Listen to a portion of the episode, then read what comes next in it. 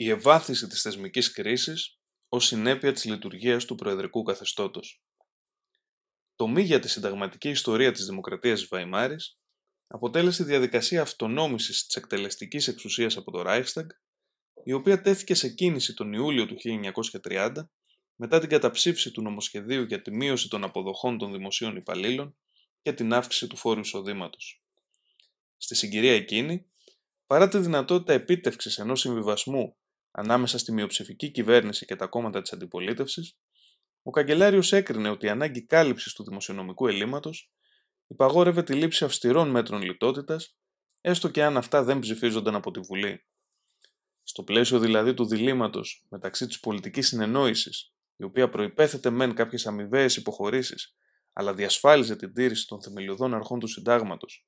και της αυταρχικής επιβολής μιας συγκεκριμένης οικονομικής πολιτικής, ο Χάινριχ Μπρίνιγκ αποφάσισε ότι το κυβερνητικό πρόγραμμα δεν μπορούσε να τεθεί υπό διαπραγμάτευση. Αυτή η διάσταση της απολυτότητας, που προσδόθηκε από τον καγκελάριο στο σχέδιό του για την υπέρβαση της δημοσιονομικής κρίσης, είχε τις ιδεολογικές της καταβολές στην περίοδο της συνταγματικής μοναρχίας, οπότε επικρατούσε ο διαχωρισμός της πολιτικής των κομμάτων από εκείνη του κράτους. Σύμφωνα με την προδημοκρατική αυτή αντίληψη, τα όργανα της εκτελεστικής εξουσίας όφυλαν ιδίως σε καταστάσεις έκτακτης ανάγκης, να στέκονται υπεράνω των κάθε είδους επιμέρους συμφερόντων και συνεπώς να λαμβάνουν υπερκομματικού χαρακτήρα αποφάσεις, οι οποίες ήταν ταυτισμένες με την έννοια του αντικειμενικά ορθού.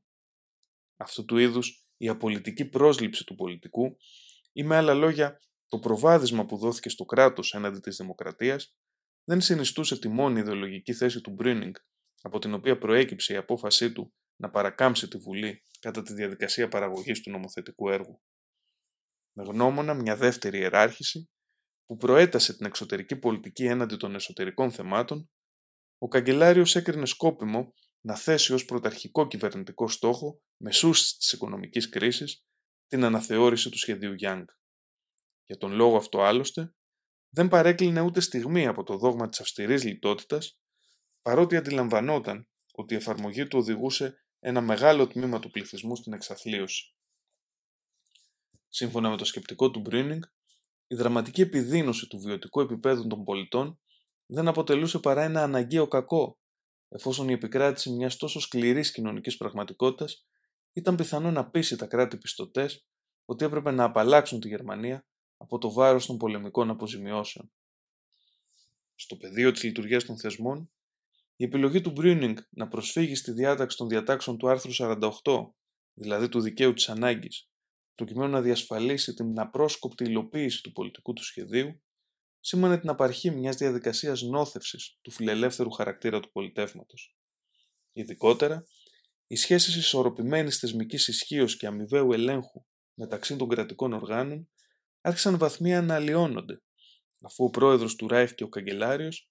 αποφάσισαν μετά το εκλογικό αποτέλεσμα του Σεπτεμβρίου του 1930 να περιορίσουν τη Βουλή σε έναν παθητικό ρόλο έμεσης νομιμοποίησης του κυβερνητικού έργου. Η πρακτική αυτή είχε ως συνέπεια να υπονομευθούν οι οργανωτικές βάσεις της δημοκρατίας της Βαϊμάρης, καθώς ο αποκλεισμός των πολιτικών κομμάτων από την νομοθετική διαδικασία δεν ενίσχυε απλώς την εκτελεστική εξουσία έναντι του Reichstag, αλλά επιπλέον κατέστησε το Υπουργικό Συμβούλιο απολύτως εξαρτημένο από τον αρχηγό του κράτους. Με άλλα λόγια, η συστηματική παραγωγή του νομοθετικού έργου βάσει του δικαίου της ανάγκης διαμόρφωσε μια νέα συνταγματική πραγματικότητα, η οποία αρχικά μεν επιβλήθηκε ως μια προσωρινή κατάσταση εξαίρεσης, αλλά με την πάροδο του χρόνου απέκτησε τα χαρακτηριστικά ενός διακριτού πολιτιακού μοντέλου, του προεδρικού καθεστώτος. Τα σχετικά στατιστικά στοιχεία που αποτυπώνουν την πορεία αυτού του σταδιακού μετασχηματισμού στο διάστημα από το 1930 έως το 1932 είναι τα ακόλουθα. Πρώτον, την πρώτη χρονιά το Κοινοβούλιο συνεδρίασε συνολικά 94 ημέρες, τη δεύτερη 41, ενώ την τελευταία 13. Δεύτερον, οι ψηφιστέντες τυπικοί νόμοι μειώθηκαν από 98 το 1930 σε 34 το 1931 και μόλις 5 το 1932. Και τρίτον, τα έκτακτα διατάγματα, τα οποία επεξεργαζόταν η κυβέρνηση και εξέδιδε ο αρχηγός του κράτους, παρουσίασαν ραγδαία αύξηση, αφού οι αντίστοιχοι αριθμοί για τα τρία αυτά έτη ήταν 5, 44 και 66.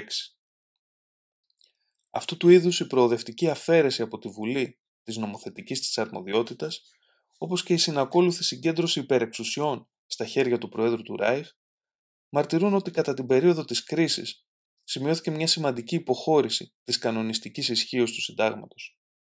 Από τη στιγμή δηλαδή που η λειτουργία του Πχαζιδιάλ Ρεγκίμε συνεπαγόταν τη διαρκή καταστρατήγηση συνταγματικών κανόνων και αρχών, όπως αυτής της διάκρισης των εξουσιών,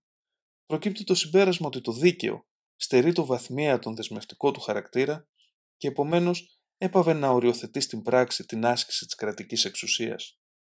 Με βάση τα παραπάνω, συνάγεται ότι η θητεία της κυβέρνησης Μπρίνινγκ δεν προηγήθηκε της αποσταθεροποίησης της δημοκρατίας της Βαϊμάρης, αλλά αντιθέτως έθεσε σε κίνηση τη διαδικασία οικοδόμησης ενός ολοένα και πιο αυταρχικού καθεστώτος, το οποίο έμελε να αποτελέσει τη γέφυρα ανάμεσα στον κοινοβουλευτισμό και τον ολοκληρωτισμό.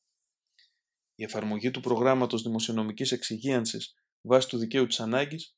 δεν είχε βέβαια επιπτώσεις μόνο στο θεσμικό επίπεδο, αλλά όξινε την κρίση και στο πολιτικό, εφόσον επέφερε τη ραγδαία αποδυνάμωση των κομμάτων που είτε συμμετείχαν στον μειοψηφικό κυβερνητικό συνασπισμό, είτε τήρησαν μια στάση ανοχής απέναντί του.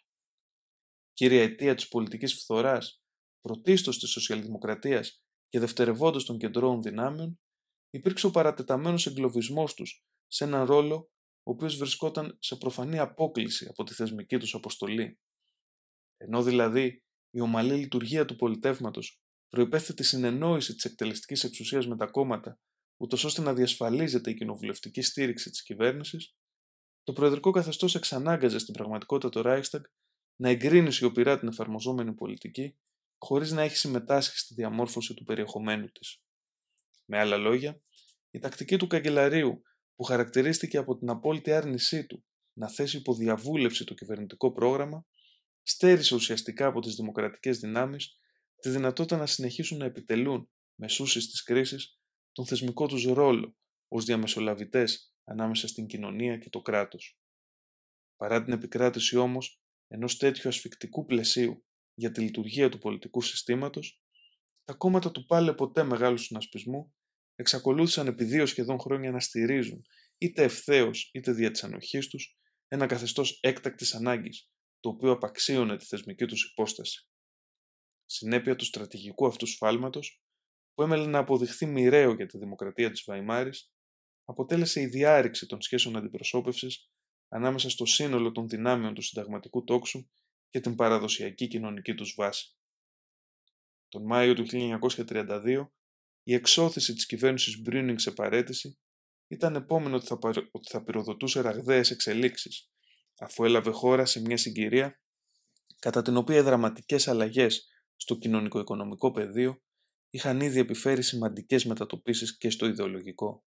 Ειδικότερα, η πλειονότητα των Γερμανών βρισκόταν σε αναζήτηση ριζοσπαστικών λύσεων, εφόσον οι πολιτικές εκείνες δυνάμεις που κάποτε πρωτοστάτησαν στην εγκαθίδρυση του κοινοβουλευτισμού και την οικοδόμηση του κράτους πρόνοιας, ήταν πλέον ταυτισμένες στη λαϊκή συνείδηση με την εφαρμογή της λιτότητας και επομένως τα φαινόμενα της ανεργίας και της φτώχειας. Με δεδομένο μάλιστα ότι ακόμη και το Σοσιαλδημοκρατικό Κόμμα θεωρείται συνυπεύθυνο για την επικράτηση της κοινωνικής εξαθλίωσης λόγω της έμεσης στήριξής του προς το Πρεζιντιάλ Ρεγκίμε, μοναδικό αντιπολιτευόμενο κόμμα στα δεξιά του Κομμουνιστικού Κόμματος, αναδεικνυόταν εκ των πραγμάτων το Εθνικοσοσιαλιστικό Κόμμα του Άντολφ Χίτλερ, το οποίο πολύ σύντομα θα κατέγραφε μια εντυπωσιακή εκλογική νίκη. Η επικείμενη πολιτική ανατροπή και η συνακόλουθη διαμόρφωση ενός νέου κοινοβουλευτικού χάρτη, όπου θα κυριαρχούσαν οι αντιδημοκρατικές δυνάμεις, επρόκειτο να οδηγήσει τη λειτουργία του πολιτεύματος σε κατάσταση παράλυσης, αφού το Reichstag δεν θα ήταν εφ' εξής διατεθειμένο να παράσχει ούτε καν ψήφο ανοχής στο προεδρικό καθεστώς. Η συγκεκριμένη εξέλιξη δεν θα αργούσε να θέσει τόσο τους φορείς εκτελεστικής εξουσίας όσο και τα κόμματα του συνταγματικού τόξου ενώπιον ενός αδυσώπητου διλήμματος, το οποίο θα αιωρείτο επί έξι μήνες πάνω από τα ερείπια της δημοκρατίας της Βαϊμάρης. Υπό το δεδομένο σχετισμό δυνάμεων, η υπέρβαση του θεσμικού αδιεξόδου ήταν σκόπιμο να επιδιωχθεί μέσω της επιβολής μιας προσωρινής δικτατορίας προκειμένου να αποτραπεί ο ολοκληρωτισμός ή της παράδοσης της εξουσίας στους εχθρούς του συντάγματος, εφόσον αυτοί είχαν κατακτήσει με δημοκρατικό τρόπο την κοινοβουλευτική πλειοψηφία.